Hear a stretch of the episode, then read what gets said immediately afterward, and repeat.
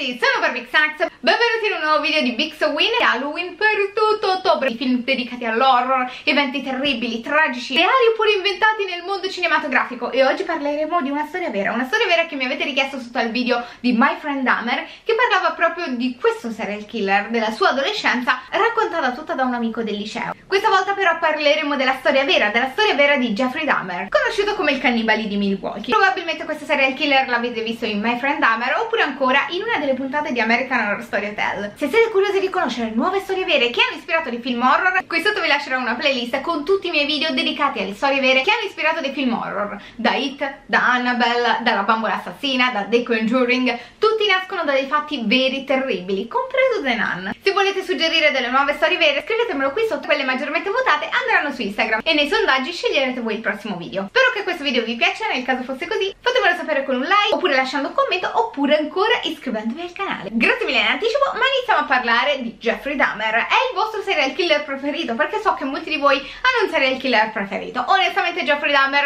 non è il mio serial killer preferito però trovo la sua storia molto affascinante un po' come tutti i serial killer hanno avuto un'infanzia che faceva abbastanza schifo. Jeffrey Dahmer passerà la storia come il cannibale di Milwaukee e diciamoci la verità che cavolo c'è sta a Milwaukee a parte lui? niente. Nacque il 21 maggio del 1960 da Lionel e Josie. Jeffrey avrà anche un fratellino David ma lui arriverà in seguito. Al momento Jeffrey è un bambino spensierato, espansivo, molto curioso soprattutto per quanto riguarda il lavoro del padre. Il padre soprattutto quando Jeffrey era molto piccolo stava molto tempo fuori perché stava prendendo un dottorato in chimica quindi o studiava oppure stava letteralmente fuori casa. Per molto tempo quindi era lontano da Jeffrey e Jeffrey passava molto tempo con la madre. La madre aveva dei grandi problemi a livello di salute mentale aveva molto spesso degli attacchi d'ansia stava a volte intere giornate a letto non dava abbastanza attenzione a Jeffrey e addirittura dovevano un po' combattere per le attenzioni del padre quelle poche volte che c'era. Inizialmente Jeffrey è un bambino spensierato ma quando Lionel verrà preso a lavorare in una determinata università si trasferiranno altrove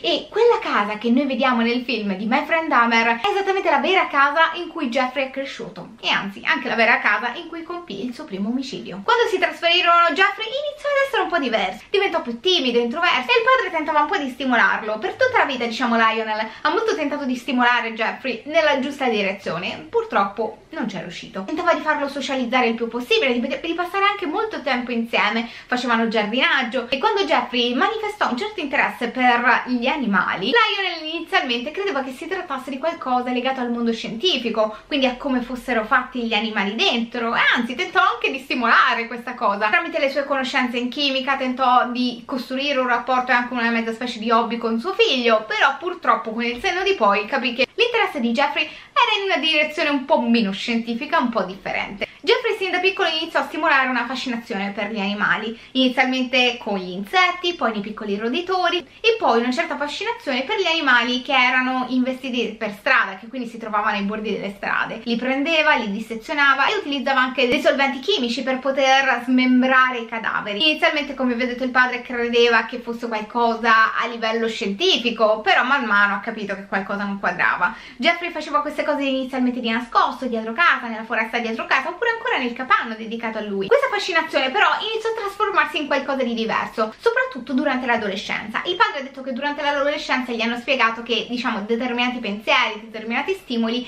venivano un po' esasperati in questo ragazzo e quindi il desiderio di conoscere come fossero fatti a livello interno questi corpi di questi animali diventò sempre più potente, sempre più curioso. E verso i 14 anni Jeffrey dice di aver iniziato a provare sempre più due desideri che si univano tra loro, dei desideri erotici amici durante l'adolescenza, quindi voglia di fare cose, allo stesso tempo uniti quasi imprescindibilmente con desideri di violenza. Inoltre, sempre verso i 14-15 anni, Jeffrey capì di essere attratto dagli uomini e non disse questa cosa a nessuno. Temeva che l'essere omosessuale fosse qualcosa di sbagliato e quindi si tenne tutto dentro, sia i pensieri di sesso e violenza, sia quelli dell'omosessualità. Jeffrey non parlò mai di queste cose con nessuno e iniziò a tenerle sempre tutto dentro e questa cosa peserebbe a chiunque. Infatti Jeffrey già durante l'adolescenza iniziò a bere pesantemente, diventò un alcolista all'età dei 14-15 anni. Alle 8 di mattina quando andava a scuola era già ubriaco. Come vi ho detto Jeffrey era molto chiuso, faticava a trovarsi degli amici, però in un certo senso iniziò a creare anche dei legami durante l'adolescenza, faceva delle cose buffe e diventò un po' il pazzo della scuola. Molto spesso quando si parla di serial killer le persone parlano di come fossero affascinanti, capaci di conquistarti per il loro carisma e Jeffrey non era da meno. Addirittura andarono lui e la scuola in gita a Washington DC. Lì Jeffrey fece una scommessa con gli altri suoi compagni di classe. Scommise di portarli nell'ufficio del vicepresidente degli Stati Uniti e la cosa assurda è che ci riuscì. Incontrò un tizio e gli disse che insomma erano parte di un giornalino della scuola, volevano intervistare il vicepresidente e ci riuscì. Di Jeffrey a scuola si parla in maniera un po' contrastante, si dice che era perennemente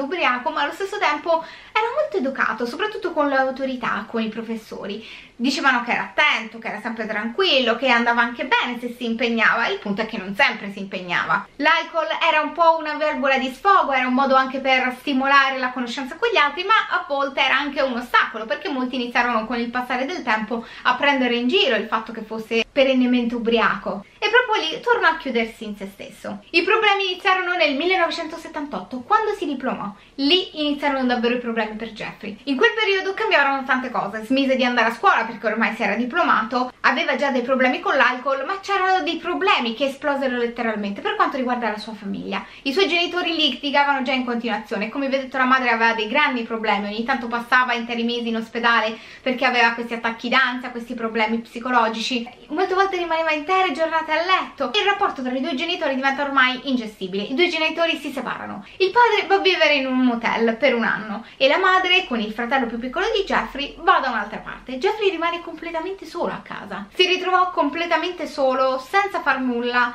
da solo con delle fantasie, come vi ho detto, che univano sesso e violenza. E proprio lì, con questa casa libera, con tutta questa libertà, Jeffrey a 18 anni compì il suo primo omicidio. Qualche settimana dopo essersi diplomato, incontrò per strada un autostoppista, Steven Nix. Lui aveva 19 anni e prende un passaggio di Jeffrey. Vanno a casa, bevono un po', poi a un certo punto Steven se ne vuole andare e Jeffrey non lo permetterà lo uccise ma era lucido quindi capì immediatamente di aver fatto qualcosa di illegale di aver commesso un reato quindi tentò immediatamente di nascondere le prove il più possibile. Prima cosa che fece si libera del corpo. Lo smembra esattamente come aveva imparato durante l'adolescenza a fare con gli animali e in piena notte mette il corpo in alcuni sacchi e va verso la discarica la cosa strana, lo sapete che cos'è di alcuni serial killer, compreso Jeffrey Dahmer, è che molto spesso ci sono state delle occasioni per fermarli. Ci sono stati dei momenti in cui tanto così si potevano salvare tante vite, ma per sfortuna, per negligenza, non sono state fatte queste cose. Infatti durante quella notte Jeffrey Dahmer viene bloccato da una pattuglia della polizia, che è strano, insomma, vedi questo con dei sacchi dell'immondizia in macchina che va in piena notte della discarica, dici cosa stai facendo? La polizia vede che c'è qualcosa di strano e gli chiede cosa sta facendo, come mai sta andando verso la discarica in piena notte. Jeffrey gli dice che ha dei problemi familiari, cosa vera sinceramente, e gli dice che sta andando un po' per distrarsi alla discarica e disfarsi di tutto. I poliziotti lo lasciano andare e insomma Jeffrey Dahmer nasconde il suo primo omicidio. Pensate, se la polizia avesse fermato Jeffrey Dahmer in quella serata, avesse dato una maggiore occhiata alle buste per vedere cosa ci fosse dentro, avesse scoperto il corpo, quella sarebbe stata l'unica persona uccisa da Jeffrey Dahmer, si sarebbero salvate oltre 10 vite. Immaginatevi quanto una piccola cosa possa davvero cambiare la storia. Jeffrey si libera di queste cose, torna a casa, sparpaglia alcuni resti del povero Steven per la foresta che aveva dietro casa e continua a fantasticare per molti mesi per quanto riguarda l'omicidio. Dopo qualche mese torna a casa Lionel, il padre, e scopre per la prima volta che Jeffrey era completamente lì solo a casa, credeva fosse rimasto con la madre. Scopre che non era così. Lionel così torna a casa, si trasferisce di nuovo lì, tenta di spingere il figlio a uscire un po', a non stare semplicemente dentro casa, magari a trovarsi un lavoro, però ci sono dei problemi. Jeffrey è ancora dipendente dall'alcol e viene anche arrestato per ubriachezza molesta. Il padre lo porta agli alcolisti anonimi, a una sezione di terapia, ma l'omicidio aveva lasciato davvero un solco molto grande su di lui e Jeffrey dice che non riusciva a pensare ad altro. Il padre vede che non riesce a trovare un lavoro, così decide di iscriverlo al college. Però purtroppo Jeffrey non andrà mai a lezione. Ancora questo grandissimo problema con l'alcol, quindi passa praticamente tutto il tempo a bere. Addirittura va a vendere il sangue per procurarsi degli alcolici e come capirete verrà buttato fuori dal college. Quando torna a casa però il padre ne ha abbastanza e gli dice di arrangiarsi. Jeffrey così si unisce all'esercito come medico da campo. Inizialmente si trova anche molto bene, anche molto felice. Fare il medico è qualcosa di molto simile a quello che in realtà erano i suoi interessi. Però a un certo punto verrà esonerato, verrà rimandato a casa e lui non dirà niente alla sua famiglia. Se ne andrà così a Miami. Per un po' sta lì, trova un lavoretto, prende in affitto una stanza, però dopo poco finiscono i soldi e inizia a dormire in spiaggia. A un certo punto chiama di nuovo la famiglia per chiedere dei soldi, ma il padre gli dice niente soldi, anzi torna a casa. Lì per Jeffrey c'è un nuovo inizio in un certo senso, tenta di darsi una ripulita, smette di bere e anzi inizia ad andare in chiesa con la nonna. Lì trovò anche un lavoro, quello che sarà il suo lavoro per tutta la vita, ovvero lavorerà in una fabbrica di cioccolata. E ora vi starete immaginando Jeffrey Dahmer, una mezza specie di Willy Wonka sinceramente. Si procurava da vivere vendendo un po' il sangue e lavorando in questa fabbrica di cioccolata, la fabbrica dell'Ambrosia. Il rapporto con la sua sessualità però rimane molto complesso ed è un po' un problema sinceramente che vive lui, perché non riesce a accettare la sua omosessualità. Riverrà in contatto con questa attrazione tre anni dopo in una biblioteca e lì e un uomo gli passa un foglietto, gli passa un foglietto in cui gli chiede di fare sesso insieme. Jeffrey dice una cosa che sarà molto importante per gli sviluppi che avrà la storia, ovvero il fatto che lui non volesse dare a pagamento agli altri, ma volesse solamente qualcuno che appagasse i suoi istinti, i suoi desideri. E Jeffrey inizia a sviluppare una fantasia, quella di avere uno schiavo sessuale. Così si procurò un manichino, lo nascondeva nell'armadio e faceva cosacce con questo manichino. Subito dopo aver fatto queste cose lo rinchiudeva nell'armadio e lo nascondeva lì. Però un giorno sua nonna scopre questo manichino in camera sua e gli dice di disfarsene. Jeffrey così inizia ad avere questi tre stimoli, questo stimolo di sesso e violenza, ma anche questo desiderio di avere uno schiavo sessuale solamente per sé, da non dover appagare ma che appagasse solamente lui. Inizia così a frequentare delle cose, i porno shop, del, una mezza specie di saune gay, in cui ci si incontra per rapporti occasionali, ma Jeffrey insomma diciamo che ha gusti un po' particolari. Lui che cosa faceva? Prendeva delle pillole, dei sonniferi e drogava quelli che dovevano essere i suoi compagni, faceva loro perdere i sensi e poi li stuprava quando non erano coscienti. Jeffrey dice che sin da piccolo aveva questo desiderio di rimanere semplicemente sdraiato vicino a qualcuno che fosse non cosciente, così da poter sentire i rumori del suo corpo, dello stomaco, del cuore e molto spesso era così, a volte li stuprava però quando non erano coscienti. Ma queste cose si fermano quando uno degli uomini che è drogato ha un'overdose e finisce in ospedale. Lì Jeffrey non è più il benvenuto in questi luoghi, ovviamente, mi sembra il minimo. Jeffrey così inizia a frequentare altri locali, bar gay, discoteche, per poter conoscere qualcuno e poi soggiogarlo. C'è nel documentario una cosa che mi ha fatto ridere, perché Jeffrey Dahmer eh, aveva un bel fisico, era un bel ragazzo, insomma, era un palestrato, curato, muscoloso, e mi ha fatto un sacco ridere uno dei poliziotti visibilmente etero nel documentario, nei documentari che passano, che dicono qualcuno lo trovava attraente, era oggettivamente un bel ragazzo. Ok, era un assassino, ma ditemi, voi siete uscite solamente con persone perfette? Io no. Molti serial killer hanno delle caratteristiche fisiche ricorrenti che ricercano in tutte le loro vittime. Pensate a Ted Bundy, che ricercava solamente donne con i capelli scuri con la riga in mezzo. Jeffrey Dahmer era un po' così, però ricercava solamente gente con il fisicaccio, ovvero gente muscolosa con un bel fisico e ovviamente uomini. Jeffrey, come sapete, ha già commesso il suo primo omicidio, ma dopo anni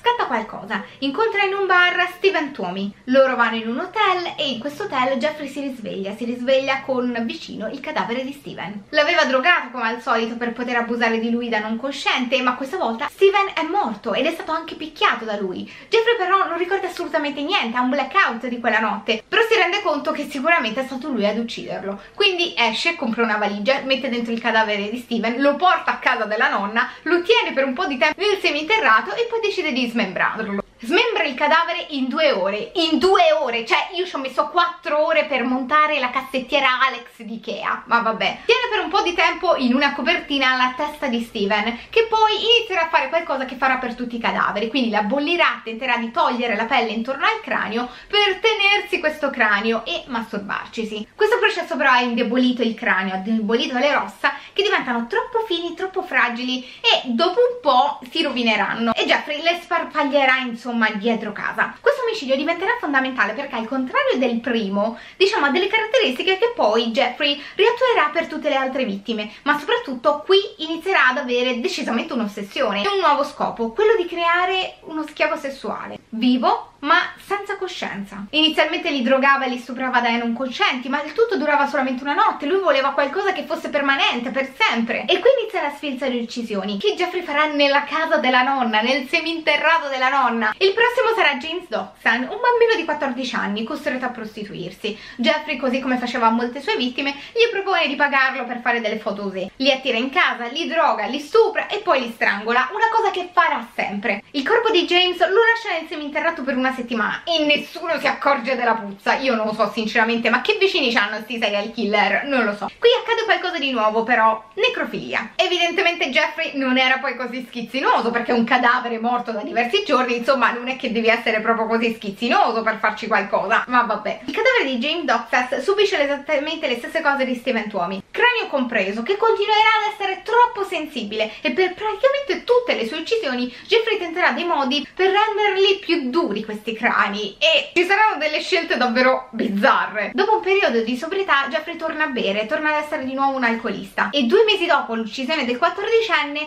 adesca un altro ragazzo in un gay bar. Richard Guerrero offre anche a lui dei soldi, gli dice di venire da lui e stessa identica trafila, lo droga, lo stupra, lo strangola e poi necrofilia. Anche qui smembra il cadavere, si tiene il cranio e ci fa cosaccio con questo cranio finché dura perché poi si polverizza. Le cose cambiano nell'88 quando la nonna si è un po' rotta, sinceramente si è svegliata sta signora, eh? si arrabbia un po' perché il nipote fa le ore piccole, risbuca fuori ogni tanto sto manichino per farci delle cose e come se non bastasse sente che dalla cantina c'è una puzza immonda. Buongiorno signora, buongiorno. Quindi lo caccio di casa, ma in realtà questa cosa non fa nient'altro che peggiorare le cose perché abbiamo capito quando Jeffrey è libero da solo in una casa le cose precipitano letteralmente e qui le cose diventano ancora più complesse quando tenterà di adescare un bambino di 13 anni. Fortunatamente il ragazzino scappa e Jeffrey viene denunciato. Viene condannato ad una mezza specie di arresti domiciliari ma nemmeno è il tempo di condannarlo che già uccide un'altra vittima, Anthony Sears. Jeffrey dice che quella sera non era in vena di uccidere ma Anthony era così attraente e gli ha rivolto la parola la stessa identica trafila. Lo porta a casa, lo droga e tutto quello che noi conosciamo. Però questa volta c'è un'altra novità, c'è un'altra cosa differente. Tenta di scogliarlo e tenta di tenere alcune parti del corpo come i genitali e la testa. Dice che vuole tenerlo perché Anthony Sears era molto molto attraente. La cosa più assurda è che terrà queste parti del corpo, la testa e i genitali in dei barattoli nell'acetone dentro il suo armadietto di lavoro. Cioè voi immaginatevi che questo viene a lavoro nella fabbrica di cioccolato e ha una testa in un barattolo dentro l'armadietto. Immaginatevi se un collega per qualsiasi motivazione avesse aperto quell'armadietto, lo so, a me sarebbe preso un colpo, apri un armadietto e ti ritrovi una testa dentro. La vita di Jeffrey sinceramente è costellata da tanti momenti in cui poteva essere fermato,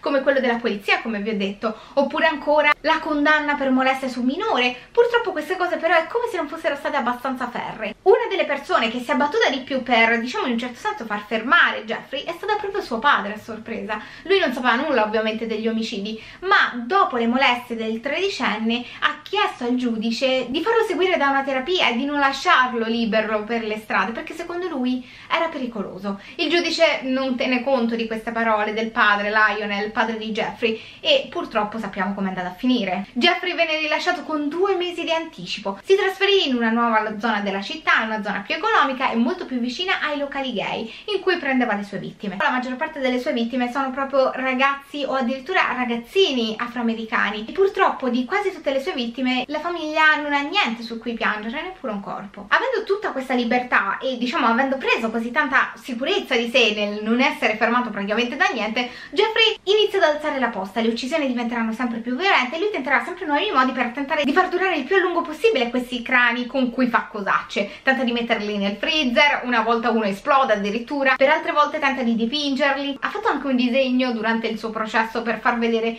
quello che aveva in mente di fare con i crani delle persone uccise e che secondo lui sarebbe riuscito a fare da lì a qualche mese, una mezza specie di lampadario con queste teste Ah, alcuni crani li ha dipinti, altri ci ha messo lo smalto, ma un altro cambiamento ci fu con Edward Ramirez. Lui lo sgozzò anziché strangolarlo e iniziò a fare delle cose, delle polaroid con il cadavere. Gli anni passano, continua ad uccidere e cambia qualcosa, cambia nel 1991 con la vittima Errol Lindsay. Come avete capito ci sono dei metodi che diventano crescendo, che diventano sempre più abituali con Jeffrey. Con Errol inizia qualcosa di nuovo, inizia a praticare, ad attuare quello che era una delle fantasie di Jeffrey, ovvero quella di uno schiavo vivo ma non cosciente. Jeffrey drogò come al solito Harold e tentò di fare una cosa, tentò di trapanare il cranio di Harold per buttarci dentro dell'acido e vedere quanto riuscisse a vivere. Il ragazzo si svegliò addirittura a un certo punto, disse di avere un mal di testa e Jeffrey lo uccise. Iniziò da quel momento a volersi tenere sempre più parti del corpo, a tenersi parti della pelle e ovviamente vicini qualcuno si è svegliato finalmente, qualcuno gli diceva mmm sento un po' una puzza da quell'appartamento addirittura sentivano rumore di motosega puzza, rumore di motosega, fate 2 più 2 niente, niente. E le cose assurde di questa storia continueranno. Jeffrey diede delle scuse assurde a cui nessuno crederebbe però a quanto pare purtroppo gli hanno creduto. Inizialmente ha detto che gli si era rotto il freezer e per quello c'era quella puzza e un'altra volta che i suoi pesci tropicali erano morti. Ma nel maggio del 1991 le cose diventano ancora più assurde perché come vi ho detto la storia di Jeffrey Dahmer è assurda non tanto per le cose che faceva ma per tutte le occasioni che c'erano di fermarlo che non sono state colte e che si sono tramutate in qualcosa di assurdo e incomprensibile vi ricordate che qualche tempo prima era stato condannato per aver abusato di un ragazzino? ecco nel maggio del 1991 Jeffrey adesca un ragazzo Conerak un ragazzo di 14 anni che è il fratello minore di quel ragazzino abusato lo convince a seguirlo a casa sua come al solito gli offre dei soldi e gli propone di scattare alcune foto usate Jeffrey fa esattamente le solite cose che faceva sempre lo droga, lo stupra e gli fa un buco nel cranio. Il ragazzo perde coscienza. Jeffrey è totalmente alcolista in quel momento così esce, lascia il ragazzo non più cosciente dentro casa e va a comprare degli alcolici. Il ragazzo però riprende coscienza, si sveglia e ovviamente si sveglia in camera da letto in cui trova un cadavere, un cadavere di un altro uomo ucciso qualche giorno prima da Jeffrey. Nonostante il buco nel cervello, nonostante fosse stato picchiato da Jeffrey nonostante tutte le violenze scappa completamente nudo, scappa fuori casa. Le persone, le vicine lo vedono, lo trovano e lo accolgono, tentano di aiutarlo. Le donne arrivano in loro soccorso, chiamano la polizia e proprio in quel momento torna Jeffrey. Questo ragazzo picchiato, grondante di sangue, con un buco nella testa, pieno di lividi, un ragazzino sta per strada, completamente nudo, che chiede aiuto. E la polizia, che cosa fa secondo voi? Jeffrey torna proprio in quel momento e racconta una storia assurda alla polizia. E la polizia ci crede. Gli racconta che in pratica questo ragazzino non ha 14 anni ma ha 19 anni e che loro sono amanti e che stanno facendo un gioco di un certo tipo per convincere la polizia che in realtà questo ragazzo non è vittima di abusi ma anzi è tutto programmato che anzi che lui ha problemi. Gli dice che è un alcolizzato che è un drogato e tutte queste cose gli mostra delle foto scattate poco tempo prima quelle foto in mutande che aveva scattato prima il ragazzino e questa doveva essere la prova della relazione tra i due. La polizia ci crede e se ne va, nonostante le tre donne stiano protestando dicendo che c'è qualcosa che non torna, la polizia lascia lì quel ragazzino, convinto che sia un amante diciannovenne, che tutto sia nella norma, un ragazzo nudo, grondante sangue, che esce per strada, che chiede aiuto, pieno di lividi, tutto nella norma. E anzi, come se non bastasse, i poliziotti dicono anche a Jeffrey di prendersi cura del ragazzo. Le donne del vicinato protestano, ma la polizia non dà loro ascolto. Una volta lasciato il ragazzino nelle mani di Jeffrey, Jeffrey gli fece un secondo buco nel cervello che lo uccise. I suoi esperimenti per creare questa specie di zombie schiavi sessuali non andavano bene a buon fine, visto che al massimo duravano una giornata e poi queste persone morivano. E Jeffrey iniziò a fare una mezza specie di decorazione della casa con le parti del corpo. Iniziò anche a tenersi alcune parti del corpo, degli organi, della pelle e iniziò a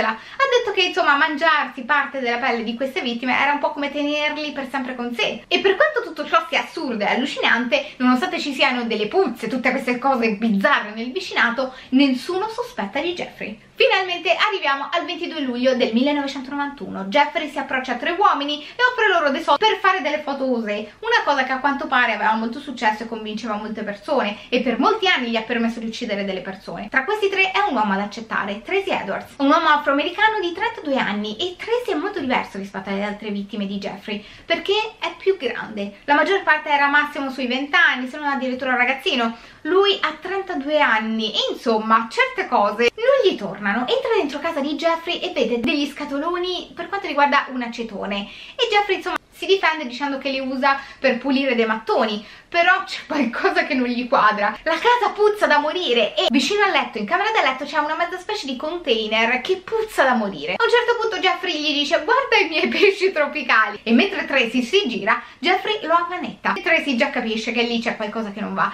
Jeffrey lo porta in camera da letto in cui sta andando in onda la videocassetta dell'esorcista 3 voi non lo sapete ma Jeffrey Dahmer aveva un certo interesse per quanto riguarda il cinema. Aveva avuto anche tutta una lettura lettura, una lettura tutta sua per quanto riguarda l'episodio di Star Wars. Tracy ammanettato, buttato sul letto, si trova davanti Jeffrey che gli punta un coltello. Gli appoggia la testa sul petto, gli ascolta il cuore e gli dice che gli mangerà il cuore. Tracy capisce che le cose stanno andando molto molto male, che sta in una situazione molto pericolosa e tenta di portare Jeffrey un po' dalla sua parte. Gli dice che tanto non scapperà, che è d'accordo con lui, che farà tutto quello che lui gli dice, che si può fidare di lui, che non servono quelle manette perché lui obbedirà a tutto e gli chiede di andare in bagno. L'intento di Tracy è sperare di poter scappare dalla finestra del bagno, però purtroppo non sarà così. Lo convince a portarlo in camera da pranzo e nota subito che Jeffrey è un po' come se avesse dei momenti in cui è completamente disattento, come se avesse delle mancanze di attenzione. Così in un momento di distrazione gli dà una botta in testa, lo tramortisce e scappa dalla porta. Proprio in quel momento c'è